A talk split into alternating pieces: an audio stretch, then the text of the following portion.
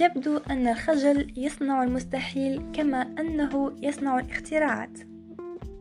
وهذه الحاجة اللي صارت مع الدكتور الفرنسي ريني ليناك الذي اخترع سماعة الطبيب واللي راح نهضروا شوية على آه تاريخ ولا كيفاش حتى قدر أن يخترع هذه السماعة.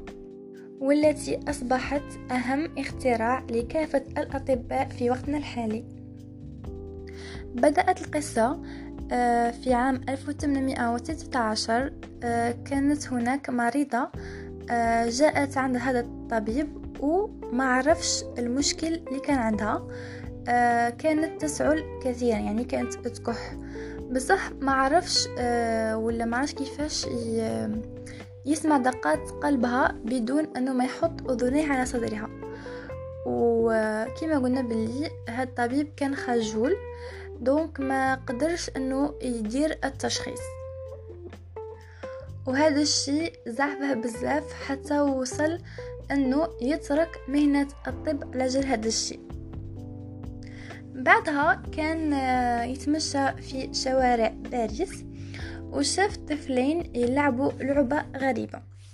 هذه اللعبة كان هناك جذع شجرة والطفل يخدش بدبوس في هذيك الشجرة جذع الخشب هذاك والطفل الآخر حاط أذنه ويسمع. في هذيك اللحظة جات آه، في راسه فكرة أنه الأصوات تنتقل عبر الأشياء الصلبة.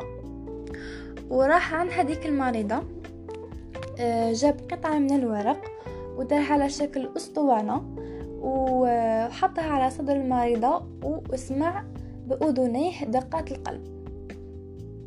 ومن هنا بدأت فكرة السماعة الطبية آه، وطور منها وصنع آه، سماعة طبية من الخشب آه، ومن بعد تطورت هذه السماعة من عام إلى عام إلى أن وصلت بالشكل الذي نعرفه في الوقت الحالي.